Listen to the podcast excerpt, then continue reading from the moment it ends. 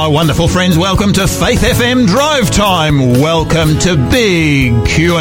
Uh, this is the show where we respond to difficult questions concerning God and faith, contemporary religion and the Bible. Uh, this is the show where we look at world religious trends in the light of Bible prophecy. I'm Pastor Gary, minister to the Brighton Seventh-day Adventist Church in the beautiful city of Adelaide. Our big questions for this week follow the theme of the passing of death. Uh, all this week we're asking uh, questions concerning life and death. Is there life post death? We're talking about that today. Can a soul really die? That's tomorrow. How did Christ relate to death? That's on Thursday. How can I prepare for death? That's on Friday. Today our co-host is Eric Hoare. Eric's the recently retired pastor of the Adelaide Aboriginal Seventh-day Adventist Church. Welcome, Eric. It's fantastic to have you with us. Great to be back again. You are greatly appreciated on our on our show. How has your week been? Yeah, pretty good. It's been so cold. I've been actually a little bit tired during the week. I think the cold's getting to me, but uh, yeah, it just seems. Yeah, these short again. days are really getting annoying. I've got to admit, I actually looked up a, a day or so ago. When is the shortest day? When do we start to come to the to the longer days? Yeah, the I don't know. The winter seems to have started really early this year. That's for sure. Yeah, yeah, yeah. Tell me how uh, you you have birds as a hobby. How do they handle this sort of weather?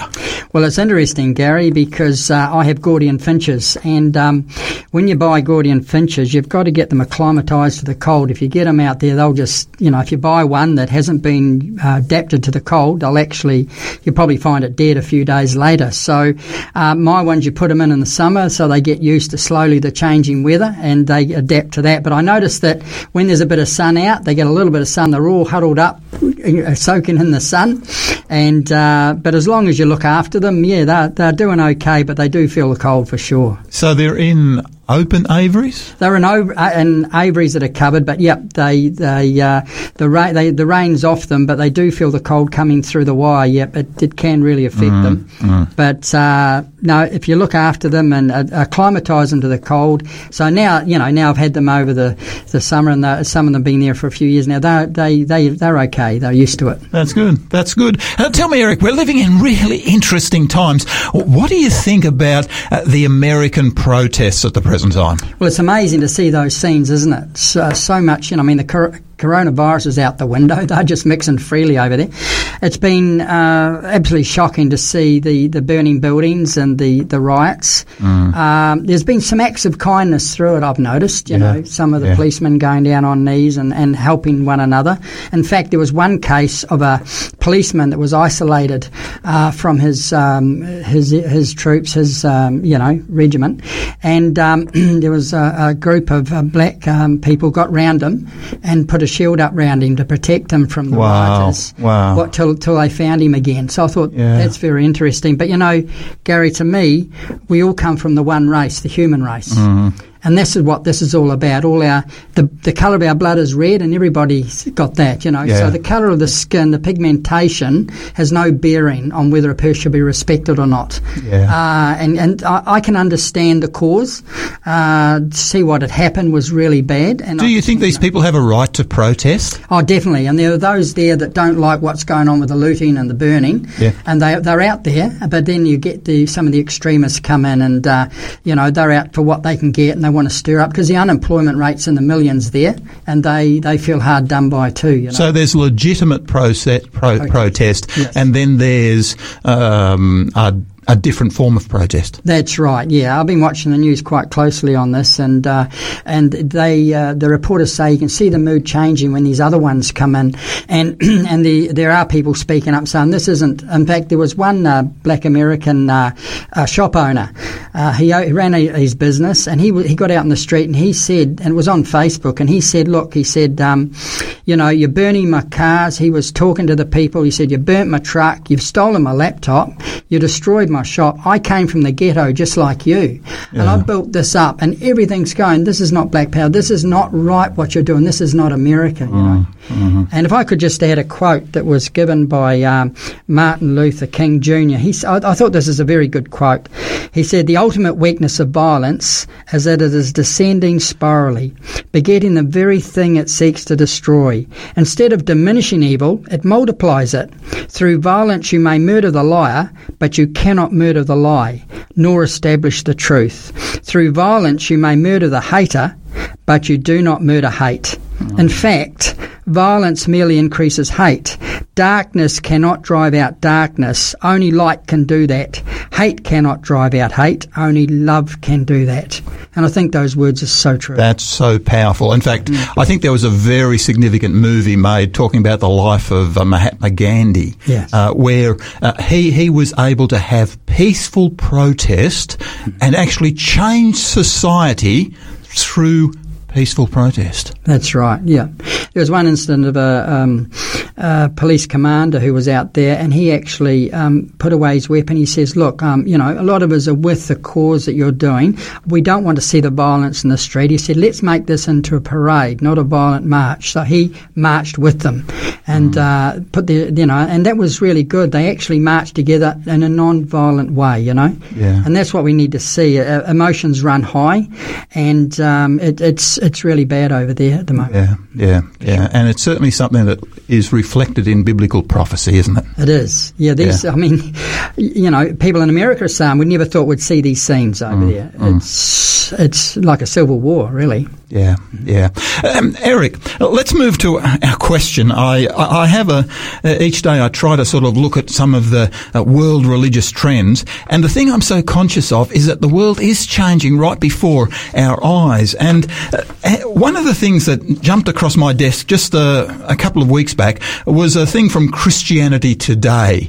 And uh, this particular uh, article uh, was titled Half of Millennial Christians Say It's Wrong to To evangelize. And, and this is what the uh, survey, uh, survey said. This, this survey finds that young believers want others to know about Jesus. They just don't want to speak up about it. Uh, new research from the Barna Group, it says, and creators of the Alpha course offers some disappointing news regarding 20 somethings and 30 somethings on deck who are on deck to carry on the faith. Nearly half of practicing Christian millennials, it said, are churchgoers who consider religion an important part of their lives, believe that evangelism is wrong. Now, th- th- this really jumped out at me. This really challenged my thinking. They're more than twice as likely as their parents and grandparents, boomers and elders, to say that it's wrong to share one's personal belief with somebody of a different faith in hope that they will someday share the same, uh, the, the same faith. Now,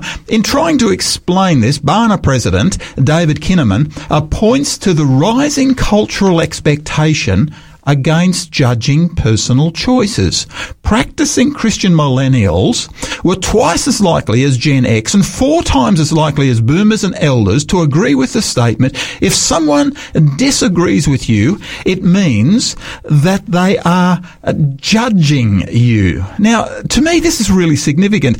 You know, tell me, Eric, is it enough as a Christian just to, to live a life, live the Christian life, but not to speak? I mean, to what extent should a Christian person actually share their faith in verbal terms?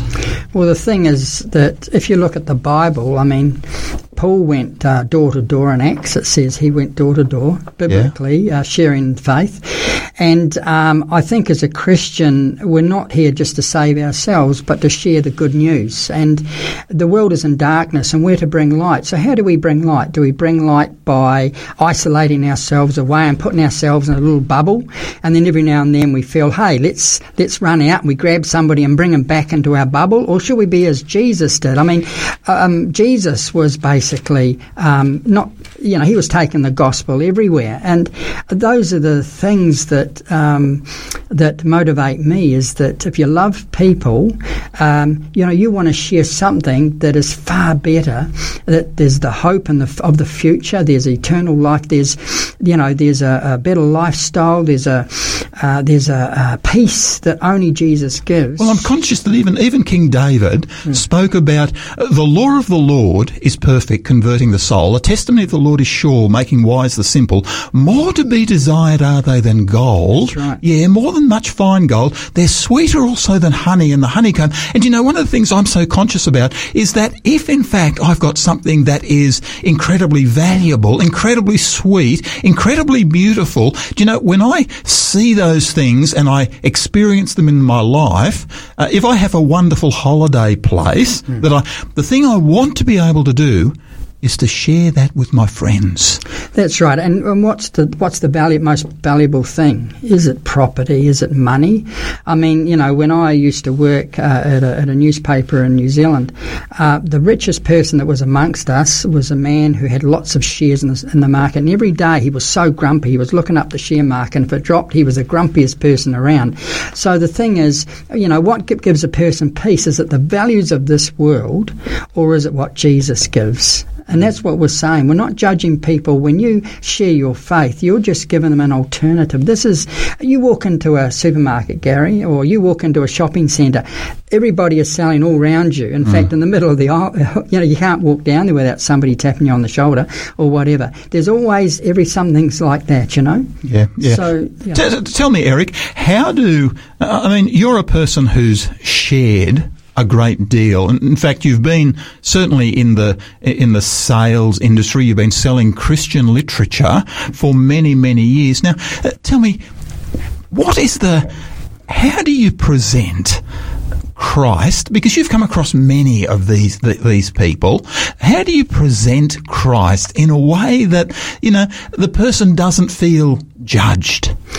Well, you know, we're all learning. We still learn on that it's a lifetime, but I've found that uh, I go when I go into a home or I'm speaking to somebody about Christ, um, I see that person as a friend ultimately a friend first and foremost. Mm. And when you when you go in to make a friend, that changes your aspect. You're not there to, to bash the you know him over yeah. the head with the Bible. Yeah. So you're there to uh, the term we would use is get on their island. We build the bridge, and it's got to be a genuine one that you really respect the person you're in front of, and mm. um, you know, and then that gives you the opportunities to share. I remember uh, years ago in New Zealand, um, I I got to know a lady. I was dropping books off to her all the time, and she had a lot of people coming round in those days, encyclopedia sales and everything. She put a sign on the door, and I, I still have it at home, and it said, um, "No salespeople allowed to enter here except uh, for Eric Hoare." And uh, and I thought, well, she she didn't see me as a salesperson; she saw me as a friend. Yeah. And um, you know, and I've I've even come across, you know, no, and it had on it too, no religious people either. Mm. No, mm. and it even said Seventh Day Adventists and Mormons and everything on there. You know. Yeah.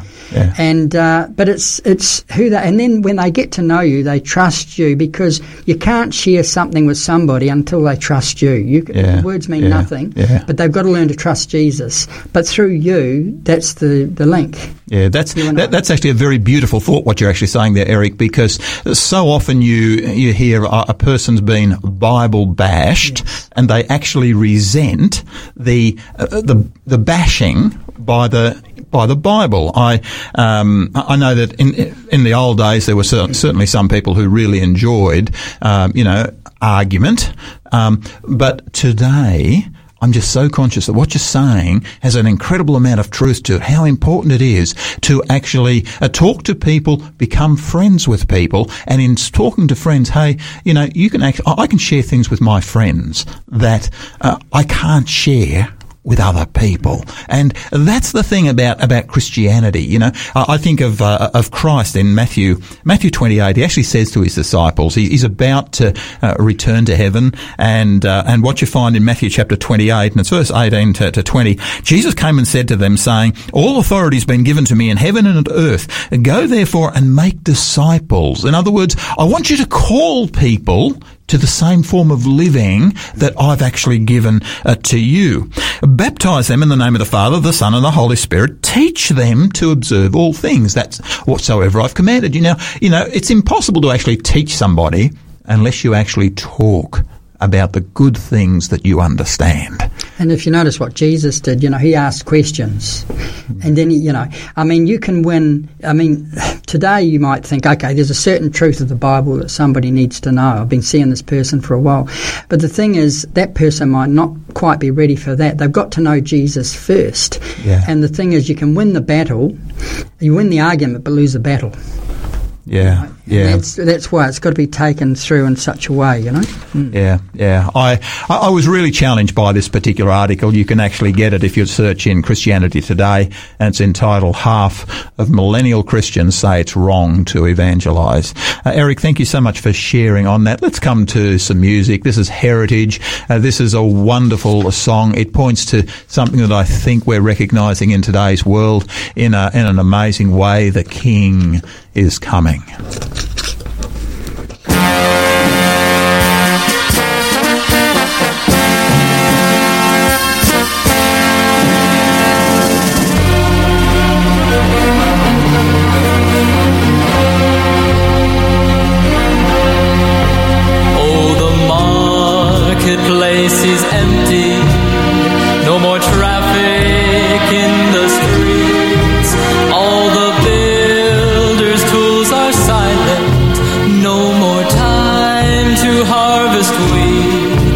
Busy housewives cease their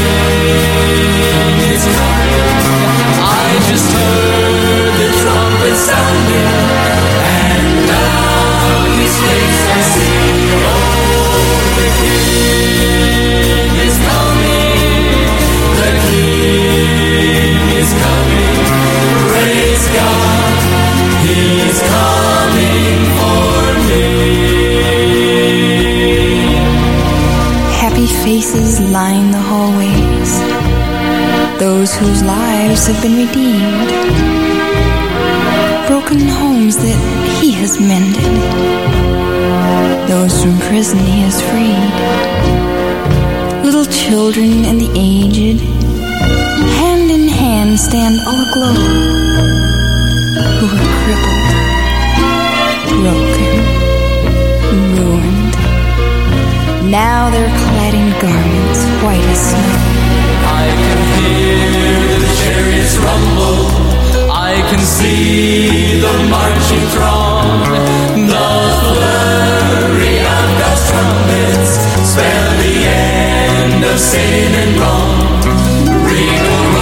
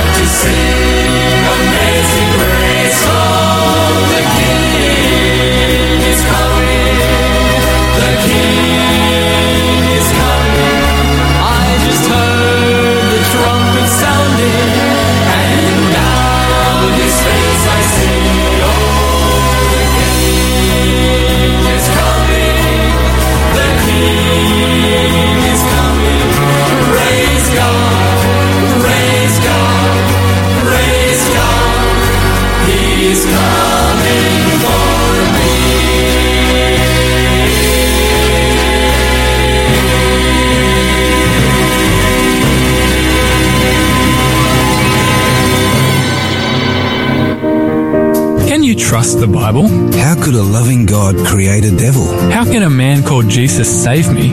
And from what? Faith FM's free offer today is the Hidden Truth magazine, exploring your hard questions about faith and Christianity.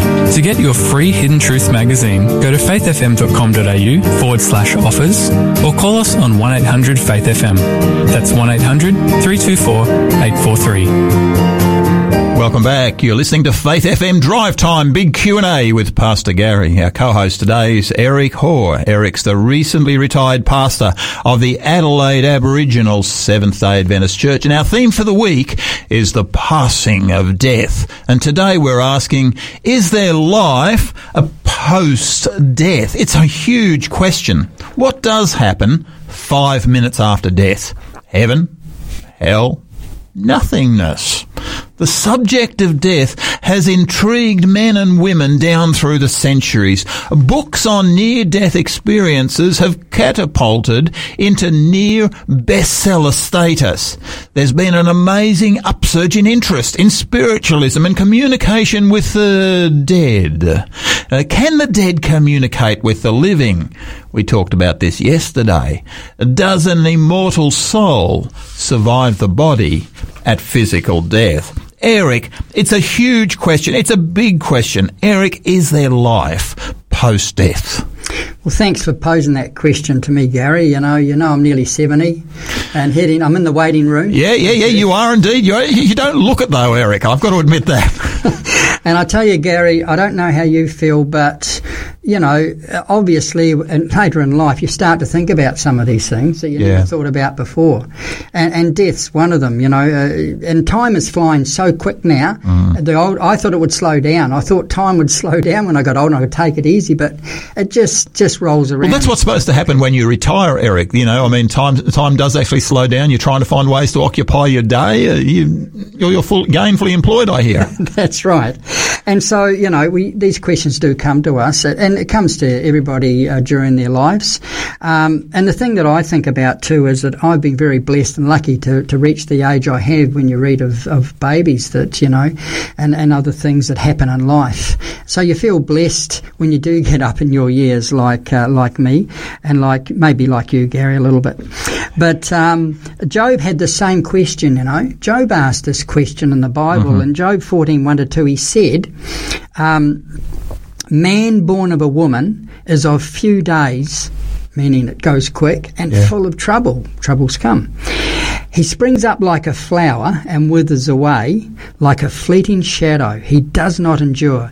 If a man dies, will he live again? It's a significant question, isn't it? it for, for Job, I mean, Job is probably the first book that was ever written chronologically in the Bible.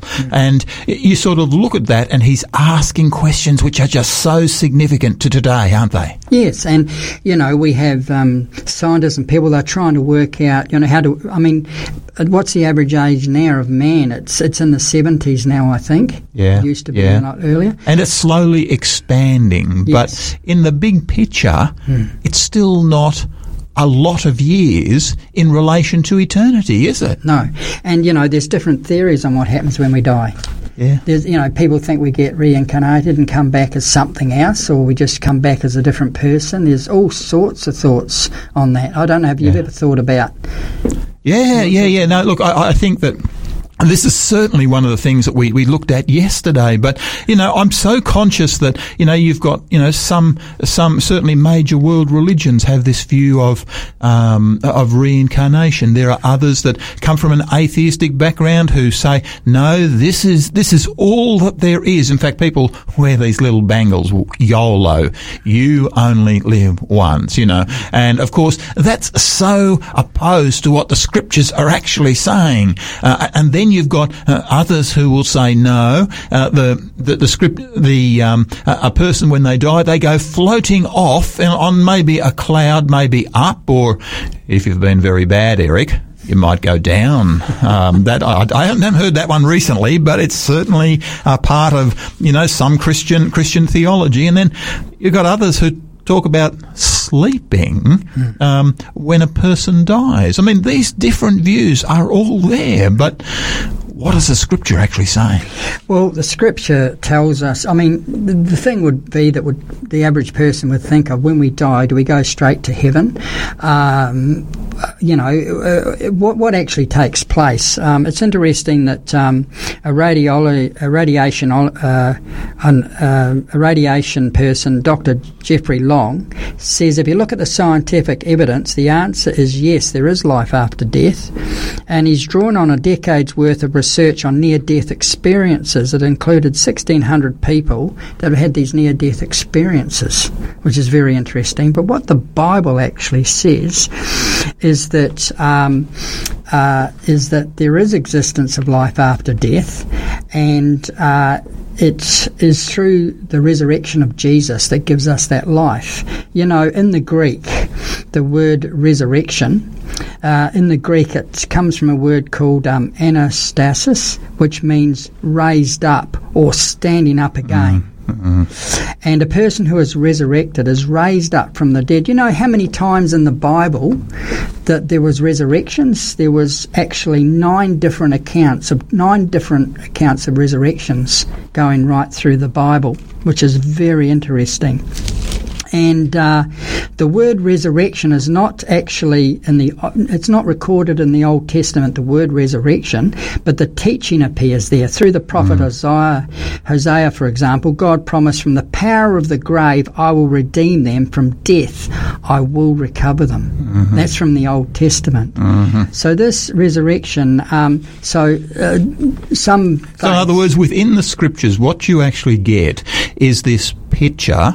There's a hope within the scriptures that speaks about this thing called resurrection. The scriptures seem to speak about resurrection rather than anything floating, floating off or reincarnation or anything like that. You get this picture of, uh, of a bodily resurrection that is actually possible. I, I suppose myself, Eric, I, I, I think of John, John chapter five, you know, and I, I love this little passage here because Christ is actually speaking to his disciples. And what he says is this, do not marvel at this, for the hour is coming in which all who are in the graves will hear his voice and come forth.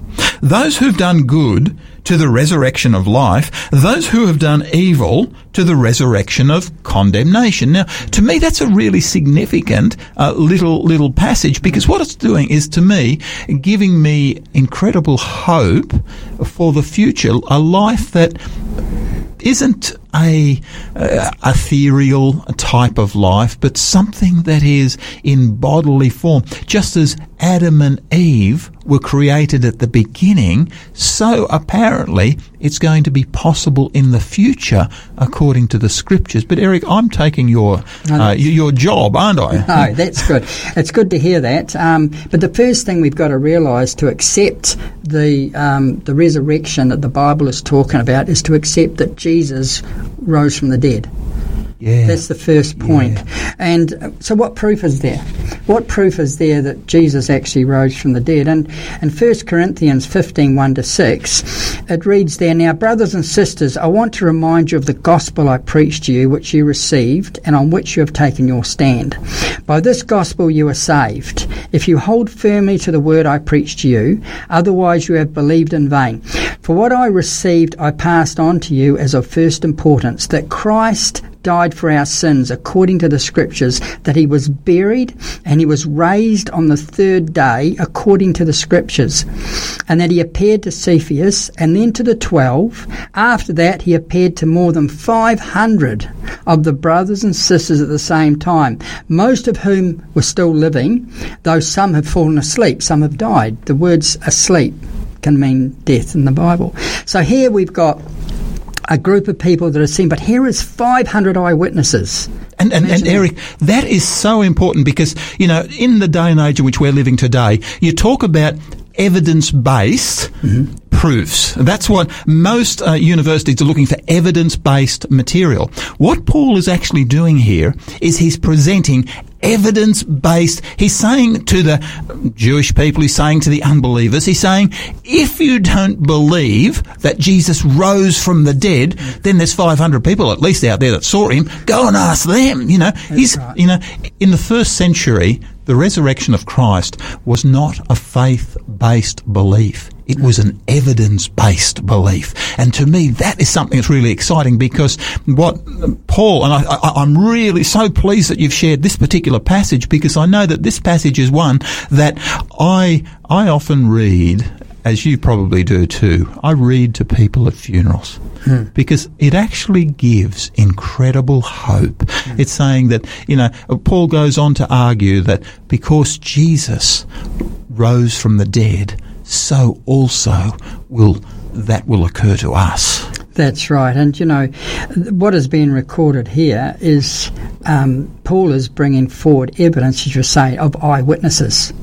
Now, the Gospels is actually eyewitness accounts of Jesus' life when Yeah. you look at it those Yeah. years. And it says here today that um, most of the, what he's saying there is that most of the men and women were still alive when he wrote that, this here down. It's about 55 AD. Uh, and undoubtedly they told others about this miracle, so they know they spread it around. Today, psychological people say, a psychologist would say it would be impossible for a large group crowd of people to have the same hallucination all at once. Mm. They're saying that it would be impossible to have so many people have the same hallucination, same, or dream or whatever. Yeah. Smaller groups also saw the risen Christ, such as the apostles, and Cleopas and his companion. They all saw the same thing, and in the case of the apostles, they actually touched Jesus. They watched him eat food, uh, him, saw him eat food. So this uh, hallucination theory is is further dis- debunked because after the ascension of Jesus into heaven, sightings of him stopped. They stopped there. So here is an account here which to me is, is, is absolutely proved. The other, of course, too, there's, there's a lot of proof about Jesus being resurrected, of course, was when they went to the tomb. Yeah. And Yeah. the tomb was Yeah. empty, you know. So, and of course, the, they said, well, the body's been stolen, but the, the apostles were too cowardly. They'd run away. They would, you know, they wouldn't go and they were too cowardly to have overcome the Roman guards. And some people say, well, they went to the wrong tomb or something. Well, the woman who found the tomb empty had earlier watched Jesus actually being laid away there. They actually seen it. They knew where the correct tomb was, and the um, the um, burial clothes that Jesus had been in was still in there. So if they'd stolen him away, they would have obviously taken his clothes. You know, there's lots of proof. Yeah, about that. yeah, yeah. That's uh, that to me is is certainly the foundation of this teaching of resurrection in the New Testament. Is there is there more? Well, he says, doesn't he, in John 14, 2, In my Father's house are many rooms, and I'm going there to prepare a place for you. Yeah. So there is a place after life that Jesus has a place for you and I and for all the listeners, you know, Yeah. all that believe in him. He says, I will come back and take you with me that you may also be where I am. And so here is the promise of Scripture of the resurrection of the dead. And there is in Thess- Thessalonians, it talks there too, doesn't it, about the dead in Christ will rise, doesn't it? Yeah, and I, I think Eric, one of the really important things about this particular belief that a lot of people don't actually realise is why it is actually so significant. Do you know uh, some? uh, I've I've actually had people say to me, "Look, you know, I like to think that my my mother, my father is already in heaven." And I've actually turned to them and I've said, "Hey, I said right now." I'll tell you the position with their family, you know, and I've known their family, and I've said, well, you know, this one's uh, tied up in uh, with drug uh, drug abuse, um, and I'm sorry, uh, folks, I think we're off air. Um, um, oh no, we're back on air again. I think we went off there momentarily, according to my screen here. My friends, if you if we went off air um, from from you, please please excuse us. That was uh, that was a terrible dropout that occurred just uh, just there. We're still alive. We're still alive. We're back on again. That's uh, that's wonderful. Um, but Eric, I was sharing about those people that I've certainly spoken to, and I, I've said to them, I've said, "Hey, look, you know, if your mum or your dad is currently sitting up in the kingdom, how would they be feeling?" Watching the condition that your family is in at the present time, I've said to them, would would they be, would the place where they currently are, would that be heaven to them, seeing their children suffer and not be able to do anything about it. Yep. Not You know- only that, Pastor Gary, but the thing is that uh, the scriptures are quite clear that the death is asleep. If, for instance, we took the argument that when you die, you know, you go to heaven straight away, why would Jesus come back again? Why would he come back if we're already already up there? Now, some people say he comes to get our bodies to put us back in, in the body, because the spirit's there, and we put the body back. But you know, why would he do that? Our bodies are changed, immortal. So why would he come back if we're already up there? And, and, and that is something, Eric, I think you bring up a, a, a, a vital point at that particular issue. If, in fact, there is already us in heaven, hmm. why would he then come back for a resurrection of the of the body? It actually becomes unnecessary. The reason that you actually have Jesus coming back again is because there is this thing called the resurrection. In fact, one of the passages that I think is, is so important is actually um, no, 1 Corinthians chapter 15. You were um, on that particular uh, chapter. But later in the chapter, uh, this is what uh, Paul says. Um, now this I say, brethren, um, behold, I tell you a mystery. We shall not all sleep, but we shall all be changed in a moment, in the twinkling of an eye, at the last trumpet. For the trumpet will sound, and the dead will be raised incorruptible. And and we shall be changed. For this corruptible must put on incorruption. This mortal must put on immortality. So when this corruptible has put on incorruption, and this mortal has put on immortality, then shall be brought to pass the saying that is written, Death is swallowed up in victory. O death, where is your sting? O Hades, where is your victory? And this to me is an incredibly strong promise that we've actually got a friend in the kingdom, Jesus Christ, who himself was raised from the dead, who has actually promised, according to Paul, to come back to earth to effect a resurrection on this earth.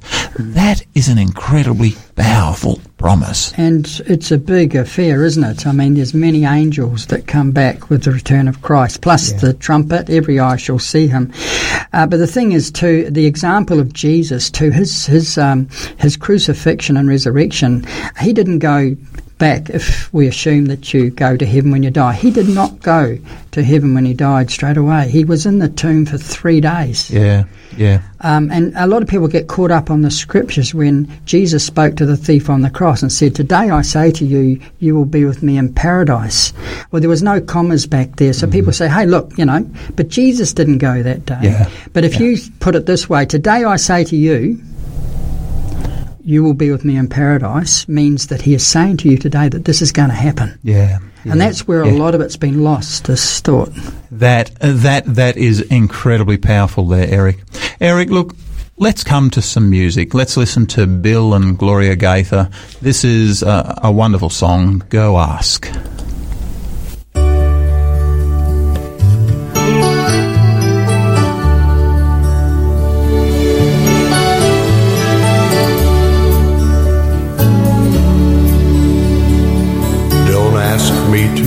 Explain to you how one could start again. A heart and hearts could soften like a child. And don't ask me how to reason out the mysteries of life or how to face its problems with a smile. Go ask the man who's found the way through tangled roads back home to stay when all communications were destroyed. Go ask the child who's walking now who once was crippled, then somehow place. We're made to jump for joy.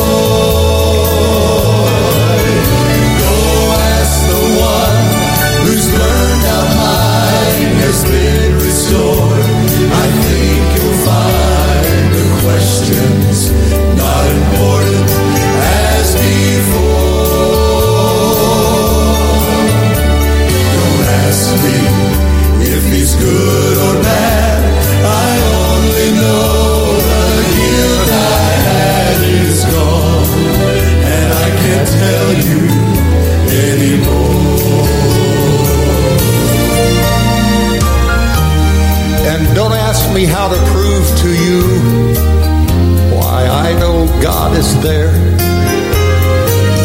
or how I know that He would care for you.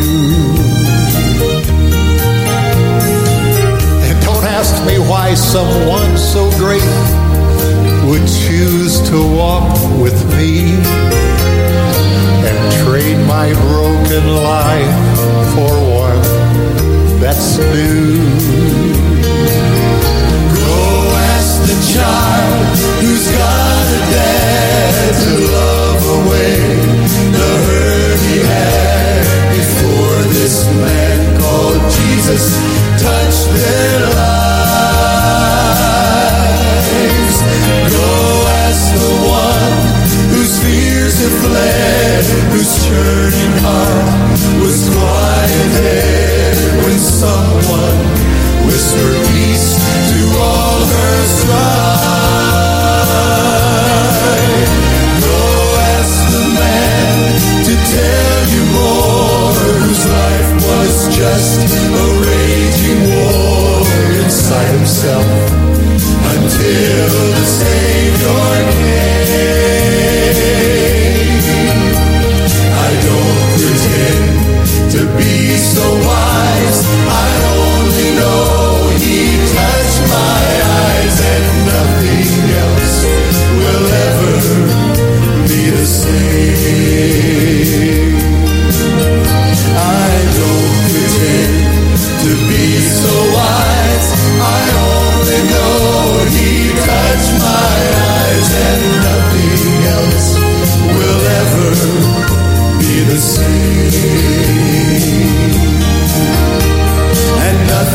Else will ever be the same.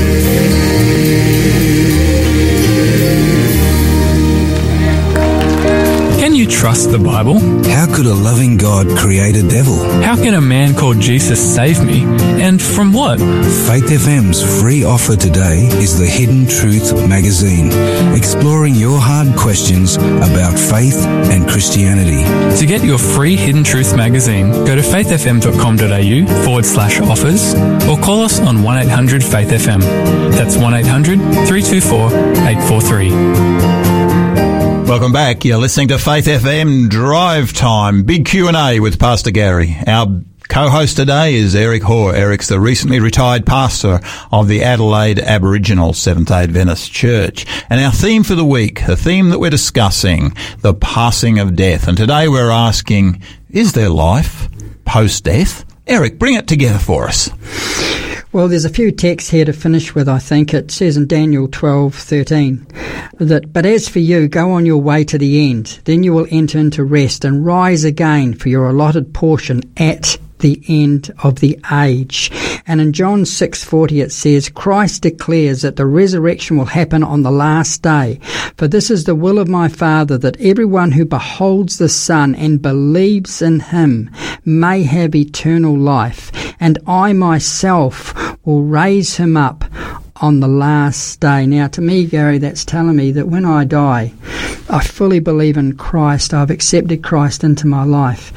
That death is like a sleep. The next thing when it is I see Jesus coming. Yeah. And I see him coming with the angels. So this time period is, is when we die, we, we're in the grave, and then we see Je- he raises up you know, from Eric, the grave. that is that's a wonderful thought because I know I, I've explained it to my to my children when they were younger, and uh, in my life I've I haven't had a lot of hospitalisations, but once or twice I've had to go in and and have a a medical an operation of some description, and I remember the first time I ever went under a general anaesthetic. Uh, to me, it was a remarkable experience because, uh, uh, you know, I went in, it was only a, a fairly small operation, um, but uh, the, the doctor uh, put something in my arm and that was it. And the next thing I knew, they had done whatever to me, and at the next moment, I'm actually in recovery. You know, I've actually said to uh, to many people, what is death like? Well, death is actually like that experienced under anaesthesia. Yeah, I've had the same experience. Had a cartilage out of my knee, and uh, I remember being given the anaesthetic, and uh, I remember the nurse counting, and I remember she got up to five, I think. You Then did I well. You did, you did well. then I was gone, and the next thing I, I she said, "You were very hard to get to sleep, actually." and then you know, I remember just waking up next. Now that's how it's going to be when we when we when we die. We we go to the grave. The the the Bible calls it a death, you know, a, a sleep. And when we sleep, uh, the next thing we see is Jesus coming. And Jesus, it says in the Bible that uh, when he comes at the end of time, that he sends the angels to actually get us from the graves, but he will call his voice. When Lazarus was raised, and I know you're going to talk about that another time about Lazarus, but you know, his voice was called and to come out of the grave. And that's, that's where we're going to This is a beautiful picture, really, because what it means is that the person who has uh, passed away is genuinely able to rest in peace. You know, their family may be going through all manner of trouble, they may be going through heartache, they may be struggling. Uh, they. Uh, there are issues in this life that they're able to lay aside. And Yeah, and you'll be covering that, I think, later in the week. But it says that death, uh, you have no knowledge when you die. That there's no. I mean, I remember um, just quickly um, a man who we were studying with about this very topic, and uh, how uh, um, his relative died, and uh, he bought the car home, and uh, he was uh, his his father. It was his father who passed away, and he used to drink a lot, and he bought the car home, and uh, that night, that very night, when he was in bed, he heard somebody walking up and down the hallway, and he could he got up and he could smell alcohol, and he turned the um, turned the heater on. Nothing could warm the room up, and uh, he he uh, he thought that uh, this could be his father, you know, his spirit coming back that because his father had died. But he knew the scriptures said that you know that they're uh, that the dead know nothing, and it does not return to his own house. There's actually a passage that says that in the Bible. So he said, if you are not of Jesus Christ, disappear. And he said, the, he said immediately the house warmed up. He mm. said there was dew on the window. It all went, and he said the footsteps steps stopped. yeah, And this is what it's talking about that we can be deceived by spiritualism or something else here. Yeah. That's another topic. Yeah, and, and I think actually, Eric, you bring up a very, very important point there because I'm conscious that if we go into, uh, for example, the Old Testament, there was a reason why uh, in in Deuteronomy the chapter, I think it's chapter 18, uh, we actually find God speaking through uh, through Moses, and what he what he says is um, is this. Um, when you come into the land that the Lord your God is giving you, you will not follow the abominations of those nations. You will not um, have anyone who practices witchcraft, a soothsayer, one who interprets omens, a sorcerer, or one who conjures spells, or a medium or a spiritist, or one who calls up the dead, for all who do such things are an abomination. Of course, if the dead can't be raised, it means that raised, it means that there is actually a different spirit at at work here. And that's what we find within the scriptures. You get this picture of deceptive spirits who actually are able to impersonate those who uh, who have lived, you know, and and this is a this is a frightening thought that a lot of people don't actually realise. And the Bible actually warns us not to go to somebody who says they can speak to the dead. Yeah. And I mean, you turn the TV on at night, some nights, and they have a spiritualist on there, and they're communicating, saying that they're communicating with the dead. The Bible warns us against such things. Do not put your faith in those things. You know, you were saying about you know loved ones when they die. My mother, I used to believe that my mother was in heaven. Uh, I, I fully believed that for a long, long time until I studied the scriptures and actually what we're talking about here today, and lining up those texts like a fence post and working out, you know, exactly what happens when Jesus talked about a sleep. I didn't understand that. You know, it's not a sleep when you die, surely.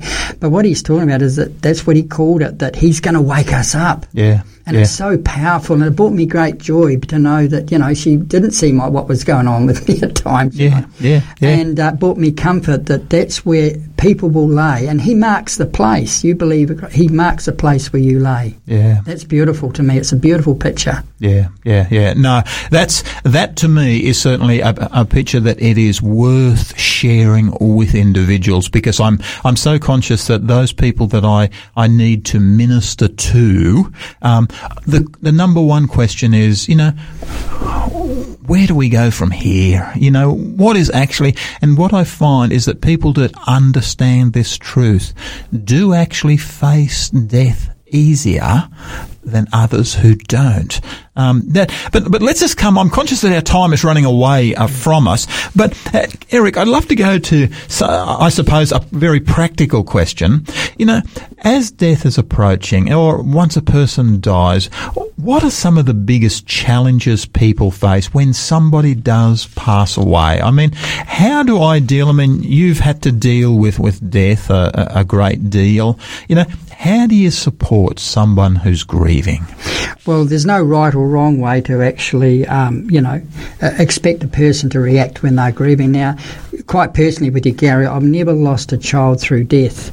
Um, you know, and you know, when you're with somebody and you're becoming a friend, and you, you can't can't say you understand unless you've actually been through some of those grieving processes. Yeah.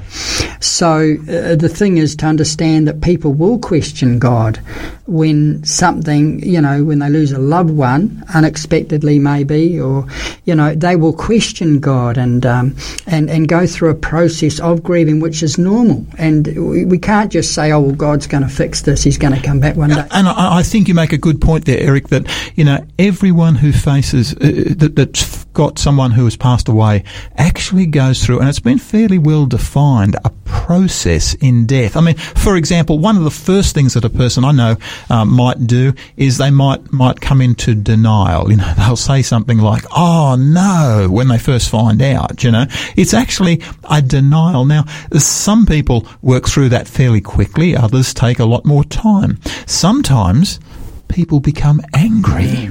And, you know, as I, as I look at that, I turn around and I say, hey, this is, this is normal. This is common. This is to be expected. You know, there is no right and wrong way. But Eric, if someone, how do you minister to somebody when you know that there's been a loss in their family?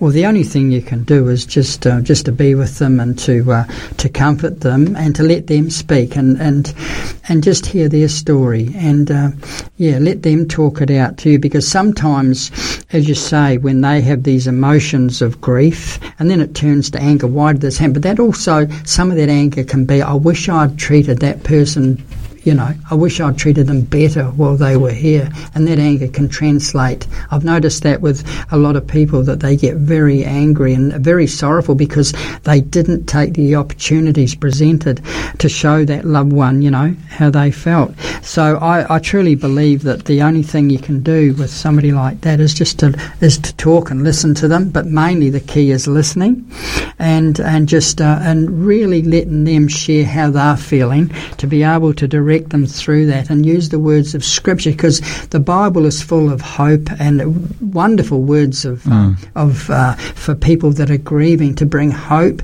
But it's not only a hope; it's a blessed. It's an assurance Yeah. that this isn't Yeah. the last. Yeah, You know? yeah, yeah. I, I, I've often found that myself that uh, silence is okay. Yeah. You know, often it's to be able to sit with someone is often sufficient. You know, sometimes a touch is actually more powerful than any words. Yeah. And uh, to me, as I, uh, you know, minister to those who have had family that have passed away, I'm just, uh, I'm just so conscious that, um, you know, tears, some of the, some of the most powerful experiences I've had is when I've pri- I've cried myself, you know, with the person, and later the person will say to you, "That was incredibly powerful. Thank you for ministering to me." Mm. And the other thing too is do the unexpected. I think the thing is to show, do acts of kindness, something that they maybe didn't expect. I remember one time um, a lady who I'd been studying with who really hadn't accepted God, lost a loved one, and you know what? We still provided, uh, still all the help we could when the the person was buried. We provided buses and things to take them to the funeral. That was okay.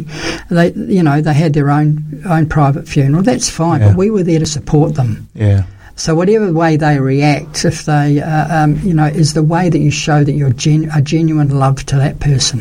Mm. It's very important not to let our preconceived ideas get in the way of being a Christian in times of need. yeah, And we yeah, cannot quite often easily do that. Yeah, You yeah. because we want them to act a certain way. Yeah. Yeah, yeah. I, I'm conscious that often, you know, offering some practical assistance is so is so useful. But is, is there anything that you wouldn't say to a person who was recently bereaved? Oh, look, one of the ones I think we also, you know, and I think we I've done it, and um, I'm aware of it. Is um, you know, oh, time will heal this. You know, you'll get over it.